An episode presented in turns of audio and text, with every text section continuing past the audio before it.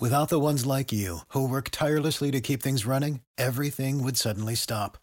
Hospitals, factories, schools, and power plants, they all depend on you. No matter the weather, emergency, or time of day, you're the ones who get it done. At Granger, we're here for you, with professional-grade industrial supplies. Count on real-time product availability and fast delivery. Call, click granger dot com, or just stop by. Granger, for the ones who get it done. With your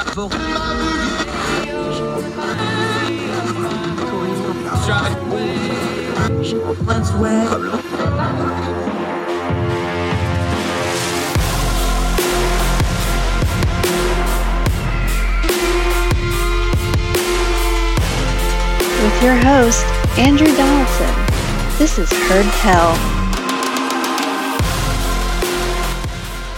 Uh, welcome to Hotel. I'm Andrew Donaldson. Let's start with talking about everybody's favorite topic these days, political hypocrisy. Oh, yeah, I know. Everybody does it. Everybody's a hypocrite about something somewhere, but this story with Herschel Walker down in Georgia has really brought it out. I, I want to back up a little bit. People ask about, you know, some of my political leanings, how I got to be the way I am. I think it's instructive for the purposes of this.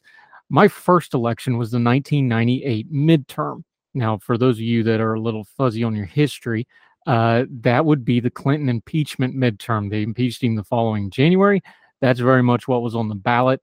The uh, Republicans had control of the House. They actually lost about twenty some odd seats, and it wasn't a good election for them, and they plowed ahead with impeachment anyway, and we all know how that went. So we had a couple things going on at once, but for somebody like me who was just getting into politics, that was the first time I got to vote in an election. I was all excited about it.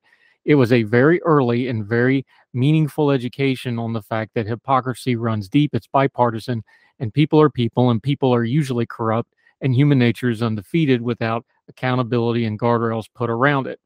If you don't remember that time, of course, President Clinton was impeached for perjury and other things for his affairs with Monica Lewinsky. Now, in hindsight, we know a lot more things and a lot more abused women and a lot of other things that went on with Clinton. It is what it is, but you can study that on your own time. But yes, he was lying. He was being a hypocrite. We also learned really quickly that the Republican Party was full of hypocrites too. Newt Gingrich had to resign the speakership shortly thereafter. Ron Livingston was supposed to replace him. He couldn't even take the chair for an extramarital affair, another hypocrite. But eventually they settled on Dennis Hastert, who of course wound up in prison for abusing children sexually. Hypocrisy runs deep. It's bipartisan in Washington, D C, and in politics as a whole. So when you get to something like the Herschel Walker case, where he is against abortion, and it has come out now that he not only probably and accusedly told this woman to go get an abortion, and there's pretty good evidence that he did it, he initially lied and said he didn't know who she was, when very clearly he knows who she was. Look, politicians lie all the time. Commentators lie all the time.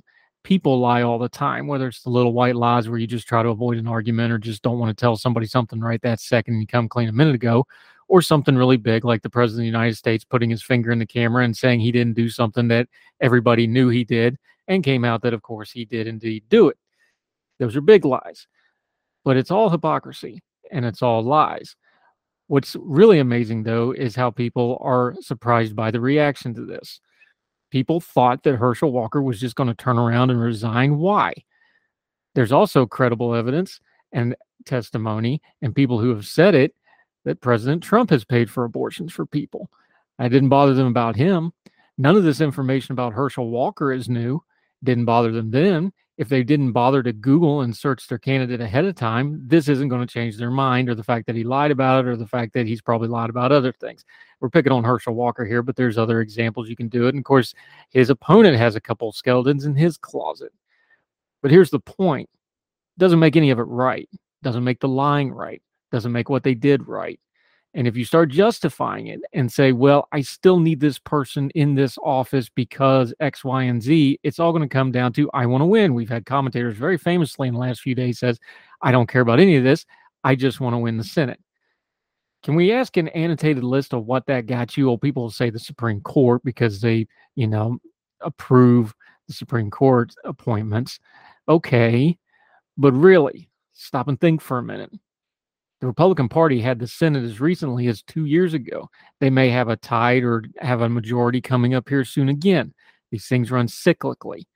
Are you really wanting to go to the place where nothing matters as long as you win the Senate, which is something that even if you win it, you're not going to keep it very long, even if you keep it for two or three electoral cycles? It's just not how that works. Is the House of Representatives worth that? Is the presidency worth that? These are questions we don't ask ourselves because in the moment, we just buy the lies of if we just win one more election or if we just get one more person in office or we just go one more election cycle or we just get one more political thing done. We just keep telling ourselves these lies over and over again, and we're fed these lies by politicians and media people over and over again, and people keep buying it. I don't know why. It never changes. It'll be another an election and another reason and another person that's unfit for office who we absolutely have to have and the country can't do without. Which we can and we should, but we won't because people would have to have accountability then. And it would start by calming down with some of our own hypocrisy. See, there it goes around to everybody. Just nobody wants to admit it. Maybe the most honest people are the ones who can admit the hypocrisy when they see it. At least the people that are saying they just want to win are being a little bit more honest about it. The rest of y'all need to find a mirror and look in it. So do I sometimes. And figure this thing out that, you know what? You either mean what you say or you don't. And if what you mean changes based on needing to win an election for something that's going to be fleeting and probably not matter that much, you've got a big problem that has nothing to do with politics. More Hotel right after this.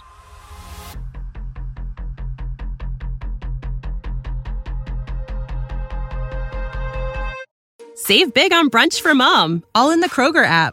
Get sixteen-ounce packs of flavorful Angus ninety percent lean ground sirloin for four ninety-nine each with a digital coupon. Then buy two, get two free on twelve packs of delicious Coca-Cola, Pepsi, or seven up, all with your card.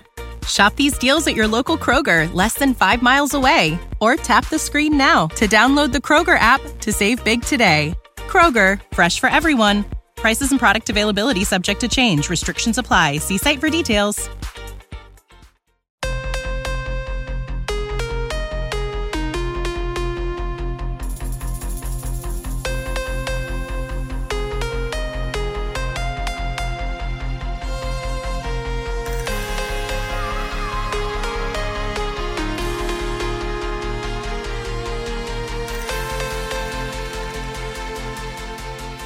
Uh, welcome back to Herdtel. Okay, he's our go-to guy when we have to talk this tech stuff, especially when it comes to tech stuff, when it intersects government, when it intersects, intersects, when it intersects legalities, when it intersects the market, all this kind of fun stuff.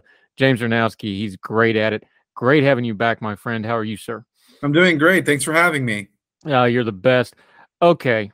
It seems like we've been talking about this for the better part of the year because we've been talking about this for the better part of the year. Elon Musk is actually kind of sort of going to really for realsy this time going to buy Twitter, right?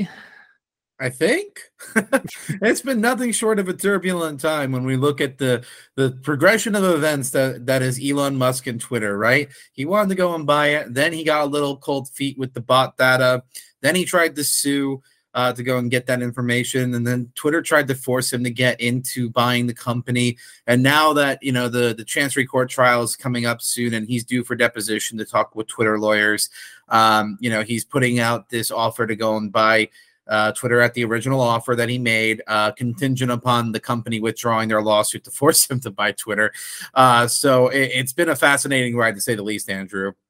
Let's try to turn the noise down this a little bit. James Czerniawski, our go-to guy. I love having him on. I'll just, I'm tired of talking about this particular story, to be honest.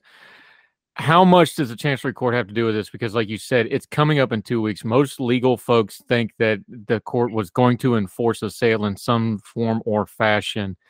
How much of a factor is that, especially when you look at the timing of this thing? Yeah, I think that that was certainly a factor. I, I don't know. I think the, the common question that was asked was even if the Chancery Court had said that you must go and perform your duty to honor this contract and buy Twitter, whether or not Elon would have complied with that order was certainly a question that was being raised um, because of just the sheer size. Like they've certainly done this in the past, but not to a deal of the magnitude of what Twitter would have been.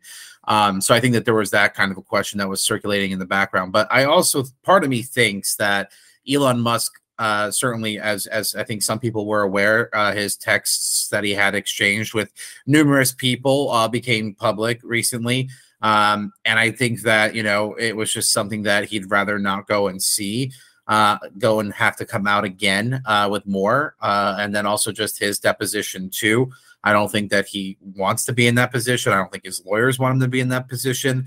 Um, so I think that it makes sense for him. And I've always held the position that I thought that the deal was what was the best path forward for all parties, because at the end of the day, Twitter is a company that's struggling as its current form is as it is, right?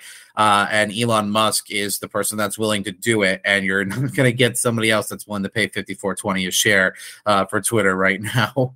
Okay, that number is important, James Czerniawski. This is the part of the story that almost nobody talked about, but you talked about. We talked about this way back when this whole saga first started.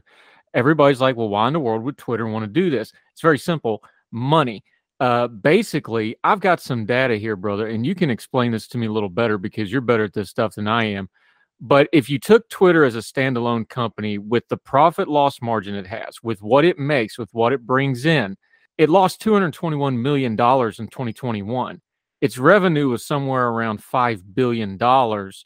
The stock price bounced between thirty-one and sixty-nine. That's because of the Musk, Musk stuff, so it was all over the place. So a normal company, you would rate that company somewhere in the range of thirteen to fifteen billion dollars. They're, he offered them forty-four billion dollars. That's why the company wants to push this through. They're never going to get an offer as good as this, especially for a company. It's not Facebook. It's not Meta. They're not making money hand over fist. This is the best deal they're ever going to get, probably by a factor of two or three, right? Yeah. Um, right now, if you look at at least by the the, the Dow Jones price point of Twitter versus what uh, Elon Musk offered to buy it, it's like a twenty percent premium uh, on the shareholder price that they want to go and offer there. And I think part of the reason why Elon made that aggressive offer is that it was a way to counter a defense that Twitter might have employed to stop him from getting the deal, um, because they have a fiduciary responsibility to present this to shareholders. And if they're going to go and say no to the deal, they would have had to have come up with another plan for it. And I think that when Musk made the offer he did, it was in part to try to force their hand to not really be able to employ some of those strategies. Um, so I think that when we're looking at it, yeah, Twitter, you know, especially if the Musk deal fell apart and he had to go and pay all kinds of fines and fees and breakups, uh, you would not find a buyer for Twitter that was going to go and pay forty some odd billion dollars for it. So, yeah, this was a bet. This was a great deal for Twitter, uh, obviously. And now, assuming that everything goes and, and moves forward, uh, it'll be interesting to see how this all transpires. Yeah, James Czerniawski joining us. All right. Everybody wants to project what's going to happen. Let's assume Elon Musk does take over the company, or at least on paper is the owner of the company. Let me play the other side of this because I'm more Elon skeptical than you are. Mm-hmm. Let me pitch it to you this way. Elon Musk, we have quite a bit of book on him publicly now. He chases shiny objects. He gets obsessed with something for periods of time, and then he moves on to some other obsession for a period of time. He's kind of taken some lumps on this. He's taken some black eyes on this. This has gone on way longer than they thought.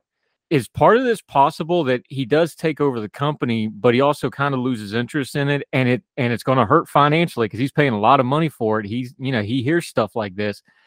Is there a possibility that he does buy this, but ends up staying rather hands off with it for the foreseeable future, and there may not be a huge amount of change, at least notable change, anytime soon?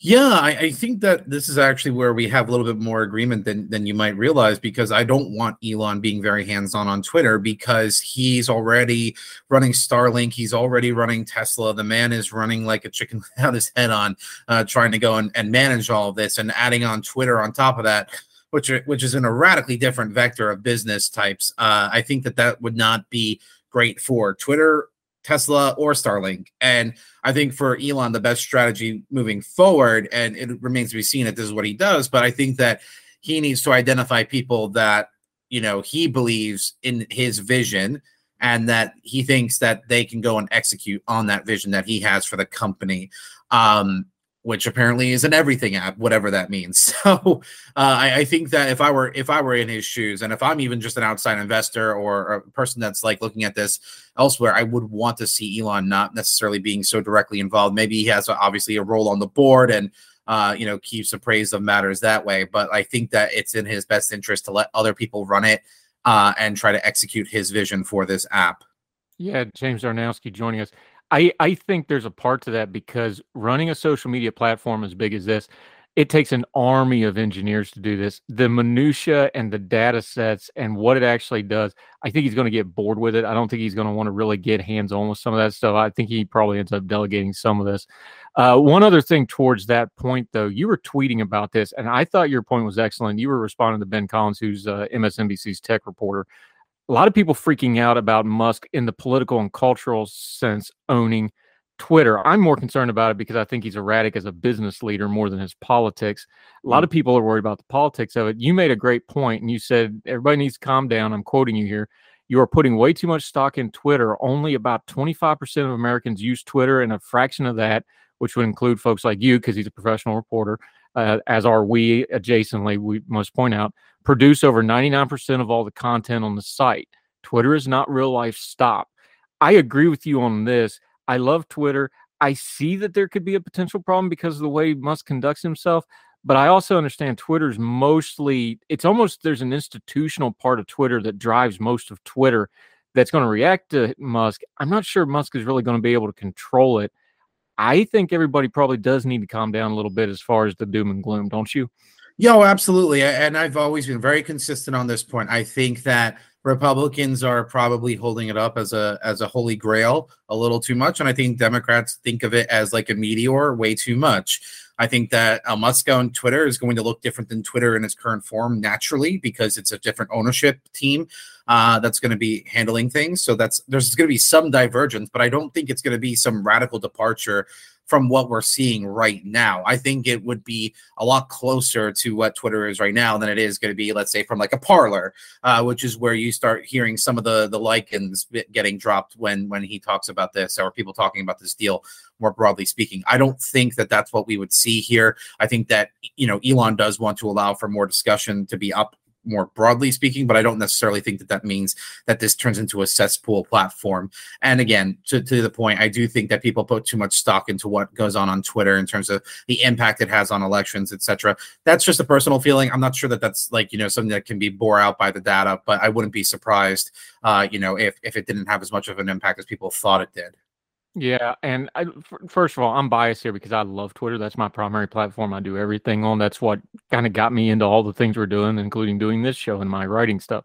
I want it to continue kind of as it is. I also know it can't, just business wise and technology wise, but I think we all need to have a little bit of faith here. And I'm, I'm, I'm an Elon skeptic. So I, I'm concerned, but I don't think we should panic yet. Plus, he's going to have a lot of eyeballs on him when they have those first couple of meetings and they see what's in, because here's the thing. When I, he says, oh, well, make this happen, then he's going to get a, you know, six hundred slide PowerPoint of, okay, here's all the technical stuff we need to make that happen. And then it, things change. That doesn't make for good copy, but that's how those things go, isn't it? You're, you do the backside of this. That's what doesn't get reported on. And that's going to be kind of a guardrail in its own fact that, look, this, this is a massive platform. It's not going to change overnight, even if he wanted to. No, you're absolutely right. That's always one of the chief problems. Like, it's very easy to be a critic as an armchair C E O. It's a lot different to be in charge of the ship in question here.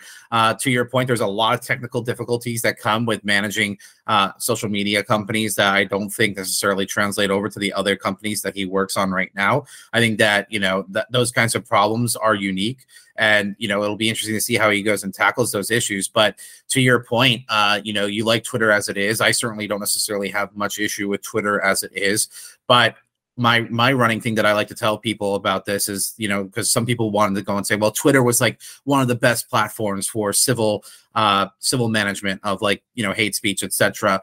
And I'm like, well, you can only be who you can afford to be. And Twitter could not afford to be the company that it is right now. And that's why you're seeing the change that's going to likely come should Elon Musk uh, actually take over Twitter. So that's just the reality of the situation. You, you can really only afford to be who you can actually be, right? Yep, and I'm right where I've been. Uh, I love the SpaceX stuff. I'm skeptical of the Tesla stuff, and I'm kind of apprehensive about Twitter, but we'll see where it goes. I'll try to keep an open mind. You keep pitching Elon Musk to me, though, and I'll keep fighting back, and we'll keep having great conversation about it. James Czerniawski, you're the best, buddy. You've been very in demand because you're just that good. Let folks know what you've got going on, where you've been, until we get you back on Hotel again real, real soon. Yeah, yeah. I've just been traveling around doing the circuit, talking about the good the good Lord stuff of uh, tech policy and what's going on. You can follow me on Twitter at James C Z nineteen. Always a pleasure talking with you, my friend, and look forward to coming on soon again. Yeah, we're going to have to dish out this uh, two thirty thing because everybody's losing their mind and they don't understand that this, this Supreme Court hearing is going to be very narrowly focused to terrorism. So we're going to dig into that one with you pretty soon. James Czerniawski, follow him, listen to him. He's got good stuff. Great talking to you, my friend. Great talking to you. Take care, sir.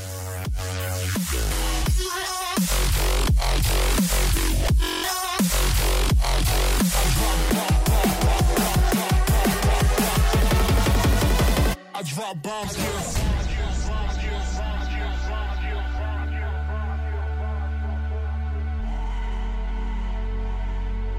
Now let me see you go off like a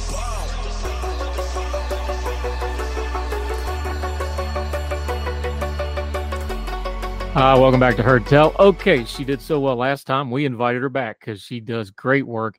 Very insightful. Have a great time talking to her. She is an opinion columnist uh, for the Denver Post. She's out there in beautiful Colorado, God's country up there. That's a lot higher than the mountains I grew up with, my friend. How are you? I am doing great. And uh, yeah, the leaves are starting to change. It's finally getting a little bit cooler here. We had a super hot summer, so glad to see things cool down. Yeah, it's it, people, you know, I grew up in the mountains. One of the nice things about the mountains is you get four really distinct seasons. Like there, there, there's not yeah. a whole lot of overlap. It's like, oh, it's snowing today. Oh, it's really hot today. And it's one of the great things. Of course, my my Appalachian Mountains are not the Rockies. They're, I just had this conversation with my daughter last night because she's going to be going out to Colorado for a wedding. And I was like, no, this is very different. And then it's even different than like the Alps, which is just like a rock wall coming at you. But uh, love it out there. Okay, y'all got some stuff going on out there. You've been writing about it. Two different columns. And when I say different, I mean way different columns. Uh, let's start talking about uh, Douglas County, Colorado, apparently has a little bit of problems with exposed female breasts. But when you dig into it and you get past your well-written headline and lead, are we really still arguing over the Rocky Horror Picture Show after forty-seven years? You know, a little bit, right? So, yeah, D- Doug Coe has been in the news a couple of times for for boobs, basically. Uh, first, there was a, a pride fest done on their fairgrounds in which a transvestite's fake boob was revealed, and that caused a bunch of brouhaha. Now there is, uh, the Art Center's going to do Rocky Horror Picture Show, and I guess there was a glimpse, very, you know, short two-second boob debut somewhere in that movie. It's been a long time since I've seen it, so I don't know where the boob is, but it's somewhere in there. And so they decided they had to change their city ordinances to comply with a court case in another city in northern Colorado that said that uh, you cannot differentiate between male and female breasts, and that if men can go topless in the park, so can women. So they've changed their ordinances to make them gender neutral. And I kind of attack the piece in saying this, you know, there are a lot of things, a lot of rules in society that aren't against actual harm. Like, I mean, do not kill, do not steal. Obviously, those make sense. But there are also rules, be it cultural rules or actual ordinances and laws, talking about sort of time and place. You know, when when should the female breast be seen? Um, and I kind of make the case that time and place rules, be it cultural or actual laws, do have their place. And, you know, I, I think it's important to keep in mind that the people who most want to be seen naked are usually the people you don't want to see naked. And I, I actually think not having people running around topless at the park is probably a good thing. Yeah, but you are well-traveled, Krista Kafer, for joining us. Uh, you're well-traveled, so you understand, and you touch in this on your piece. Every culture is very, very different when it comes to this. Uh, I lived in Europe for a long time. There is no stigma to most in most places. Now there's things like, you know, business settings, government buildings, places like that. You get a park, you go to an amusement park, a patch of grass with some sunshine. There is no stigma to this. It's, it's allowed. It's excused. Nobody really thinks twice about it. And if you do, you're basically showing that you're a foreigner or a stupid American. And why do you have a problem with this? So this is very much a cultural construct thing. How do we attack it from that angle? Because, look, there's a lot that goes into this. People want to put morality on it. People have religious convictions about the body. People have their own insecurities about the body, and then those insecurities get projected. When you go to something, though, like a public ordinance, which is kind of a, you know, semi-law to hardcore law, depending on enforcement, that's a lot of stuff to try to put down into just how somebody should or shouldn't be dressed, isn't it? It is, but I, you know, I think about why do we actually have these time and place rules? And you think about time and place, like, I don't, you know, if you if there's a topless beach, if I'm with girlfriends, you know, I I, I can go topless on a topless beach. I don't care. Uh, but I that's it. I don't think that having a topless woman at a kid's playground is a good idea. Now, is that because there's something inherently wrong with the female breast? No. Uh, but time and place rules are sensitive about what will be distracting and detracting for other people. So I give an example in the in the piece of when I travel abroad, particularly developing countries, countries in, in Africa or Asia, I don't hug and kiss dogs and horses the way I do here. Uh, when I'm in, a, you know, here in the States, I can't, you know, I see a dog, I pet that dog, I hug that dog, um, I kiss dogs. I was riding this weekend up in the mountains. I, you know, kissed the heck out of that horse. The horses love to have their head smooched. It's it's something that I do here, but I don't do it when I'm abroad. Why? Because in those cultures, kissing animals is considered offensive. I don't do it because if I did do it, you know, the earth wouldn't fall apart, but I would be distracting other people. I would be detracting from their experience. And so what this really comes down to with time and place rules is, are you doing something that is distracting and detracting to other people? And if it is, then, then don't do it. There's no reason to just unnecessarily offend people. Now, I don't have a problem with tweaking the overly offended, overly sensitive, trigger happy person out there that just wants to clutch their pearls at every turn. I, you know, I don't mind messing with that person. It's kind of fun. But the average person, I don't need to go out of my way to offend people. And so, yeah, I don't I don't care if there's a a, a, a boob in a movie at a, a theater that is mostly adults. But you know what, I'd say keep it under covers when you're at the park. Yeah, Krista Kafer for joining us. That's why I found the Rocky Horror Picture Show element of this so amazing. So for the uninitiated, and I don't want to give it all away because, you know, th- this can be a fun thing for the people that don't know what they're walking into. Usually around this time of the year, because, you know, Halloween, you have showings of Rocky Horror. This is not going to a normal movie. This is an event. It's interactive. It's very much audience participation, especially if you sucker somebody into going that doesn't know what's going on, and then they get really participated, whether, you know, mandatory fun kind of a thing. There's a lot that goes on in a showing of a Rocky Horror. A brief glimpse of nipple on the screen, I would think, would probably be in the eighties or nineties on the list of things that could possibly be offensive that goes on at these things. And this is all consenting adults. Let's not, you know, nobody's getting assaulted or going to the hospital or anything, but it, it's raunchy, good, clean, adult fun. I just mm-hmm. always amazed at, and you touch on it on, on in the piece, whether it's somebody topless in a park, whether it's the Rocky Horror Picture Show, why in the world do we tolerate politicians who want to grab these small outlier things that in a vacuum are not that big a deal? And now all of a sudden, that's what we want to make a rule or a law or an ordinance over. That's kind of the real problem here beyond just, you know, somebody exposing a little flesh, right? Well, I think that, yeah, there's definitely a sort of throw red meat to the crowd at election time kind of a thing where you pick out something that a very small minority of people is going to be upset about. I, though, I think on this, in this particular issue, so you have the, the city of Parker is in Douglas County. Douglas County, you've got three commissioners, two of which are these pearl clutcher types that, you know, got upset about the Pride Fest and the transvestite rubber boob. And so they're upset about it. Then you get Parker with a more, probably a, a less conservative city council who's like, oh, Uh, you know, we've got this this picture coming. We need to tweak these laws. Well, did they really need to tweak the laws? Could they have just done the show? Probably just done the show. Um, I think they were doing this to sort of show it to the commissioners. And that's just my opinion. It's this kind of little, I call it, let's call it a tit for tat, virtue signaling. Um, I, I, I just feel like we should have better things to do. Um, and I, I think the whole female nudity thing is not really resolved. It's there's a couple of different court uh, court uh, decisions at the appellate level, so maybe it goes to the Supreme Court and they have to rule on it. In the meanwhile, I just I kind of wish people would be more, I don't know, either sensitive about the feelings of others and kind of on the other side less trigger happy themselves. Uh, if you don't like the Rocky Horror Picture Show, don't go. Um, if you don't want to, if you don't like Pride Fest, don't go. Uh, you know, but on the other hand, those people should have a reasonable expectation that if they're at a playground, everyone's going to have their shirt on. Um, Krista Kafer for joining us. For people that aren't familiar with Colorado, though, let's zoom out, because again, you, you get it, like we just said, you get into these little niche things. Give us the big picture of Colorado, though, because the culture war stuff, Colorado's always been kind of a fault line for the last twenty, thirty years, because you're the headquarters for a lot of different, you know, very conservative religious organizations, and you also have an openly gay governor.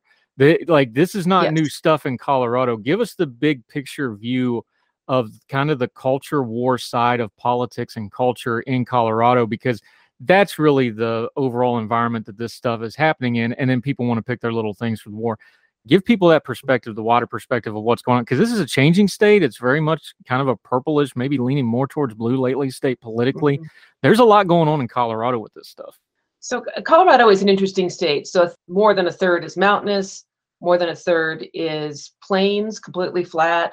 And then we have this zone down on the Front Range, which is where I live. So that's Denver, Fort Collins, Colorado Springs, Pueblo. Most of the population is in this zone that's right between the plains and the mountains. I can get into the mountains in a half hour drive, but right now I'm looking at a, you know, flat lawn if I look out my window. So the state when I grew up was kind of libertarian, you know, there was some liberalism in Boulder. Boulder's kind of famous for being liberal. You had conservatives down in Colorado Springs, but it was a lot more moderate, just, you know, kind of a get along place. Now those two sides tend to kind of force the extremes on each side. It's almost like being present in the same place. They have to be even more liberal and more conservative. That said, the state really is a spectrum still. You've got conservatives, you've got liberals, you've got very extreme people. We've got a, an actual, I, I think she's a, she calls herself either a socialist or a communist, I can't remember, on the Denver City Council. So you have some very left-leaning politicians. You, you have some, some diehard Trumpy people on the right as well. And then a lot of sort of normal people in the middle going, please, let's just... Let's just chill out a little bit. Um, but it is, it's an interesting state. And I think if I could opposites are together, in some ways bring out the worst on both sides.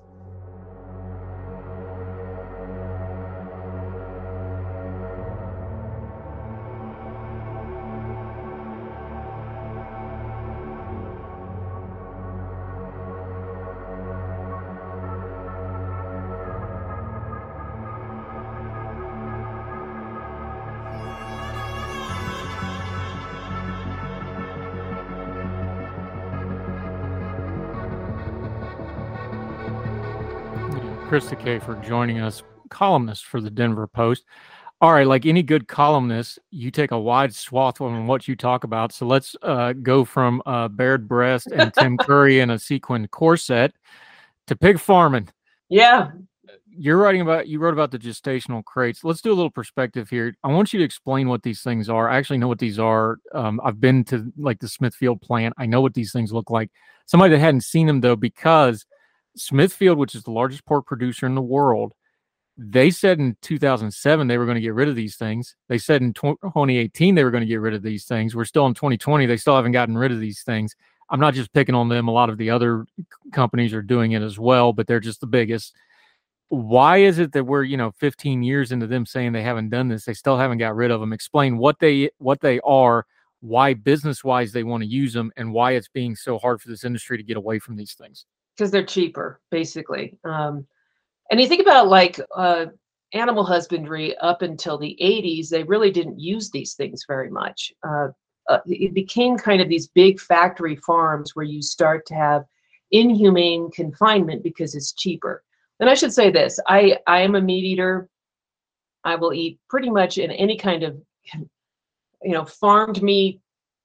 I love game. Um, you know, I always tell people I will try, I have chicken, so I'll trade fresh eggs and homemade jam if you bring me ducks and geese. That's my favorite, uh, but I'll eat any, basically any kind of meat. And so I'm not against meat eating. What I am against is inhumane treatment of animals, be it putting, you know, chickens in tiny crates, uh, confining these sows in tiny crates for the for basically their entire life. Uh, it's inhumane. Um, I know it's more expensive to raise meat, particularly chickens and pork, uh, in giving animals some space to live. I know it's more expensive, and and I think we ought to pay pay the price. Uh, these these gestation crates are that cruel. So when the sow is pregnant, and she's usually she's going to be pregnant much of her life, so she's in this tiny crate where she cannot move around. She can't inter, you know, interact with other pigs. If she lays down a certain way, there's a chance that the crate, the pig in the crate next to her could like lay on her leg and break it. Um, she's on metal slats, uh, you know, so that the poop and whatnot goes through the slats, but some of it still ends up on the slats. So she's basically in her own stuff all day. She can eat and drink, and that's about it. She can't really move that much. They become listless. Uh, these are intelligent animals. They're they're about as smart as dogs, maybe smarter. And then she goes from that crate to a farrowing crate, has her babies, they get weaned off, she gets rebred, and she's back in the gestation crate. In order to get away from these crates, you have to go to facilities where you have a bunch of sows in a in a space, and you have to work with those sows to make sure that some sows don't bully away all of the food from the other sows. So it's a little more work. It, it takes more money to put together um, a, a space where you've got multiple multiple pigs. But you know, animals are not widgets. You can't just you know say, oh, our our pig factory, this widget is is too old. We'll swap her out for a new widget. These are animals, and they need to be treated with a certain amount of humanity. And I know the pork producers will say, well, hey, you feel that way, you should just go to Whole Foods and buy humanely raised pork, which I, you know, I'm at that point where that's, if I buy pork, that's going to be what I buy. I, I think we have to go beyond that and just say these, these practices are cruel. It doesn't matter that I don't beat my dog. I don't want my neighbor beating his dog. Um, at some point, we have to have some standards. Yeah, Krista Kafer joining us. Like, look, I've got, I'm blessed. I know some friends. I've got my pork guy that when I really want good pork, he runs a small family farm, old retired, you know, used to be a sailor, good guy. He's, I've wrote about him before. Tim, how you doing, Tim? I need bacon, buddy. You know, he free ranges his hogs. His line is, my pigs only have one bad day their whole life. And he prides himself on that. They wild feed other than they get, you know, mash from the distilleries when they go to fatten them up a little bit. Right now they get the pumpkins, which is a great viral video because he gets everybody's wasted pumpkins and they just lose their minds. That's like crack to the pigs. He can tell me the name and disposition of the pig I'm eating, and I can tell the qual. You know, I'm a big foodie. Everybody knows mm-hmm. about Twitter, so I can tell the difference. Huge difference in the quality. But he also only provides, you know, four, five, six times a year. I can maybe get that. That's not scalable to feeding people. I'm not going to stop eating pork. I understand we need industrialized food production and animal husbandry because otherwise you would have a starving planet. So I don't want to do the elitist thing with that, and I'm not going to stop eating meat. However, there's some basic stuff like, you know, like having pens instead of, yeah, it's a little more expensive. Smithfield, a couple of years ago, they had this whole thing where their pigs were literally going crazy, and they had this animal rights activist come in. They go, all you need to do is once every couple hours, somebody just walk through the pens. They didn't even have to physically do anything. They just had to walk through the pen, and it settled the animals down. Some of this stuff, you know, we're not trying to reinvent the animal husbandry wheel. Some of this stuff is pretty simple, like, you know, let them have some outside time. Let them have some move around time. Mm-hmm. I find this all to be reasonable stuff. I understand it's a profit margin business, but I think we know too much. We have too much technology. We can see w- through our phones the food where we're getting it. I think we as a society has a right to demand some better standards, especially since it's all on video and we're right in front of us. I don't have a problem with any of this. I think we should have a little better guild on where our food comes from and how it's produced, and we should be loud about it. Yeah, I agree. And so the reason I wrote this piece is that the Supreme Court is going to rule on this during their next session. And so we've got California has decided that, and this is by referendum, that they not only don't allow gestation crates, they don't want any meat brought into the state that's made with gestation, uh, that's made through this, this tech, no, call it technology, this kind of animal husbandry. They don't want any of that. Uh, they don't want any of that brought into the state. Pork producers are saying, "Well, we, you know, we can't just produce this kind of pork for you, and not have to alter all of our other practices, which is going to make pork a lot more expensive." And I read a bunch of uh, amicus briefs. They actually could do that just for California if they wanted to. There is the technology available, but I would like to see the industry just upgrade their facilities, treat these. These animals as animals, not as widgets in a machine. I mean, we talked earlier, I, my my Jeep's at the at the mechanic right now. It's turning two hundred thousand miles. It's kind of a, it's a it's a birthday tune-up, and any part that's sort of put in or taken out, those are just parts. They're inanimate objects. It doesn't matter. These sows are not inanimate objects. They're living beings that need to be given some quality of life while they're alive. And and so I, I hope that the court rules on behalf of California. As much as that kills me to say, Colorado and California have a little bit of a rivalry, but you know, we, we do need better standards. And it it's not that we've always done it this way. This way of doing things really just goes back to the to the eighties. Uh, before that, you saw a lot more animals in larger pens, animals that are free ranged. Um, I, I think I think we can do better.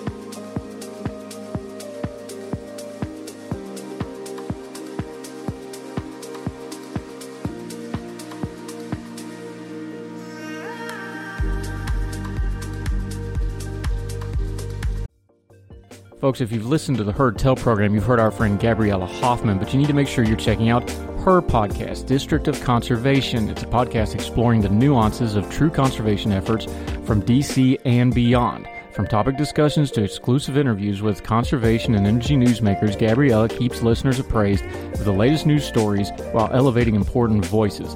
Listen to District of Conservation on Apple Podcasts or wherever podcasts are played.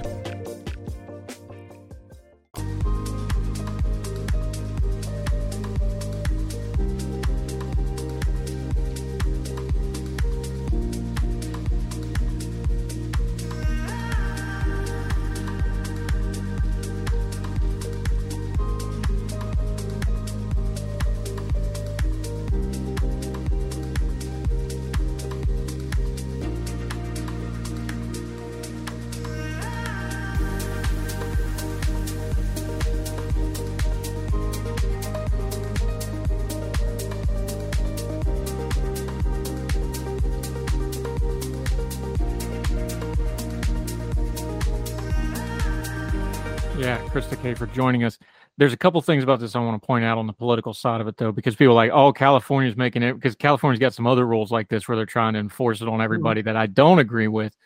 There's a couple of points on this one. This was a referendum. This isn't just some, you know, they voted on this to people, you know, I'm I'm still a Re- Democratic Republic guy, even if I don't agree with it, people voted on it. So it's got to be respected. That's one one.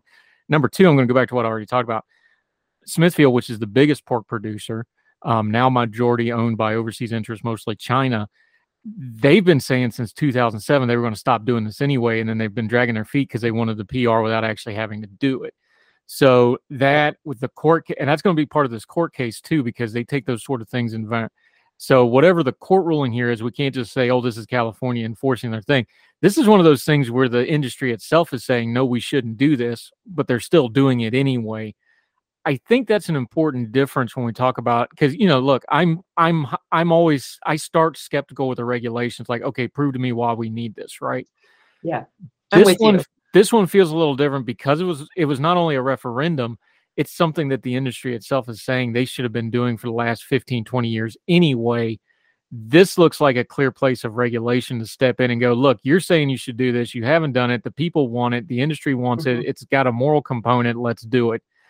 That feels like a good regulation to me. Now, of course, that can still get abused, but on the face of it, I think this is a step forward.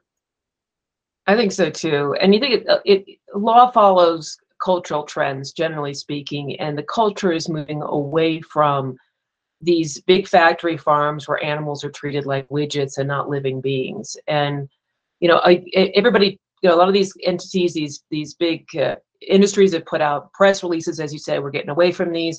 A number of businesses like Starbucks and, you know, ConAgra have also put out press releases saying we are not going to buy pork uh, from producers who use these gestation crates. So I think this just sort of backs up where we're already going. And just the recognition that there are better ways to handle animals. Um, I'm lucky. I think we're lucky with, with beef. Most beef cattle spend spend their life, at least a good large part of their life, out on range. Um, they're only in pens when they're kind of fattening up on corn before slaughter. So those animals are treated relatively well. But when you look at chickens, particularly meat chickens, also egg layers, and and pigs, there's just ways to go there in terms of allowing some quality of life for the animals that that we eat. Yeah, and Krista Kafer for joining us. And the other part of this too is one reason I'm slow on regulation is because I, I am sensitive to a bur- putting undue burden on a business or an, an industry. The burden here, though, is the reason they do the gestational crates is they don't want to pay the extra manpower to take care of the animals. So this actually would probably create more jobs and more opportunities in that respect, because they're going to have to hire people to handle these animals because they're going to be moved. That's why they ch- train. That's why they do this. They can control them with less people and less things. So there's that element to it. Krista Kafer, always good, enjoying it. I love, I, I was teasing you, but I love that you do various stuff like this for us to point out and debate and hash out. Uh, you're at the Post. Let folks know where they can keep up and follow you until we get you back, which we will do. Definitely want to hear more about this Jeep. You're going to have to write that one up for us.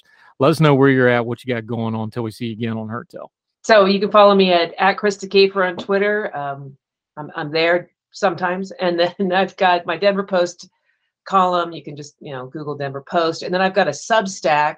I basically take my Post piece and about three or four days later, put it up on the Substack. So if you don't, you want to get past the paywall, that's the way to do it. My my Substack is Anomalous Take, which is kind of an al- anomalous title for a Substack, but uh, you can find my stuff there. And, and anyway, thanks for having me on. Yeah, we really enjoy it. All right, last thing real quick, favorite Rocky Horror Picture Show song and number? I can't, you know, it's been it's been years. Okay, sing, sing a couple of bars. That That is not going to happen. Um, no. Uh, I'm not. I'm not saying uh, yeah, it's my it's, show uh, and I do what I want, but I'm not doing that. It's funny. Like wait, the minute I thought I was like, hey, which was my favorite songs? Because you know, when you're young and you go to that show a lot, you you sing all the songs. And then for some reason, when I was young, I was also into that musical Hair, and I think I have all of those songs me- memorized. But you know, as you get older, the files start to mix. So the minute you asked me, one of my favorite songs from Hair popped into my mind. I think I still got to go with Bless My Soul, because the whole thing of Meat Loaf showing up, doing this show-stealing number, and then they kill him. It's just too pert. Like, it's just, it, it it's so ridiculous. Uh, God bless and him. We lost him last year. I love we, we, yeah. No, I'm so sad that we lost him. I love Meat Loaf. Yeah, my morning alarm is uh, the uh, the pipe organ opening to uh, Home by Now, No Matter What. That's been the alarm on my phone for probably ten years now. Love it. All right, Krista Kafer, we'll let you off the hook on that one. Go bone up on your uh, Rocky Horror Picture music, and we'll talk soon, my friend. Sounds good. Have a great day. Thank you so much.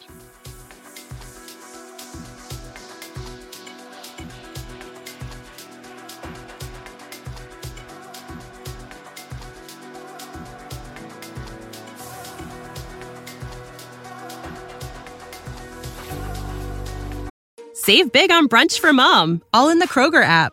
Get sixteen-ounce packs of flavorful Angus ninety percent lean ground sirloin for four ninety-nine each with a digital coupon. Then buy two, get two free on twelve packs of delicious Coca-Cola, Pepsi, or seven up, all with your card. Shop these deals at your local Kroger, less than five miles away. Or tap the screen now to download the Kroger app to save big today. Kroger, fresh for everyone. Prices and product availability subject to change. Restrictions apply. See site for details.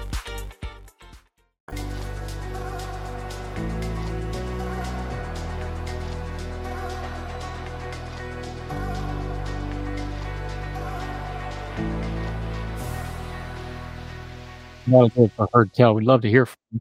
Hertel Show at the twitter dot com, Hertel Show on Gmail. If you want to send us an email, we've done whole segments just based off what y'all want to see or what you think we need to cover, or you didn't like how somebody else covered it, or you want to give us a little pushback. We take all that. Love to hear from you. Also, however you're watching and or listening to the program, make sure you leave a rating and a comment and share us on your social media. We'd sure appreciate it. Uh, this is all for you, and y'all have been so great in supporting us. Had another great week of more growth. Thank you so very much. So until we see you again, wherever you and yours are, across the street or around the world, we hope you're well. We hope you're well fed. Talk to you again real soon for more Hertel. All the music on Hotel is provided under a creative content license from monster cat dot com.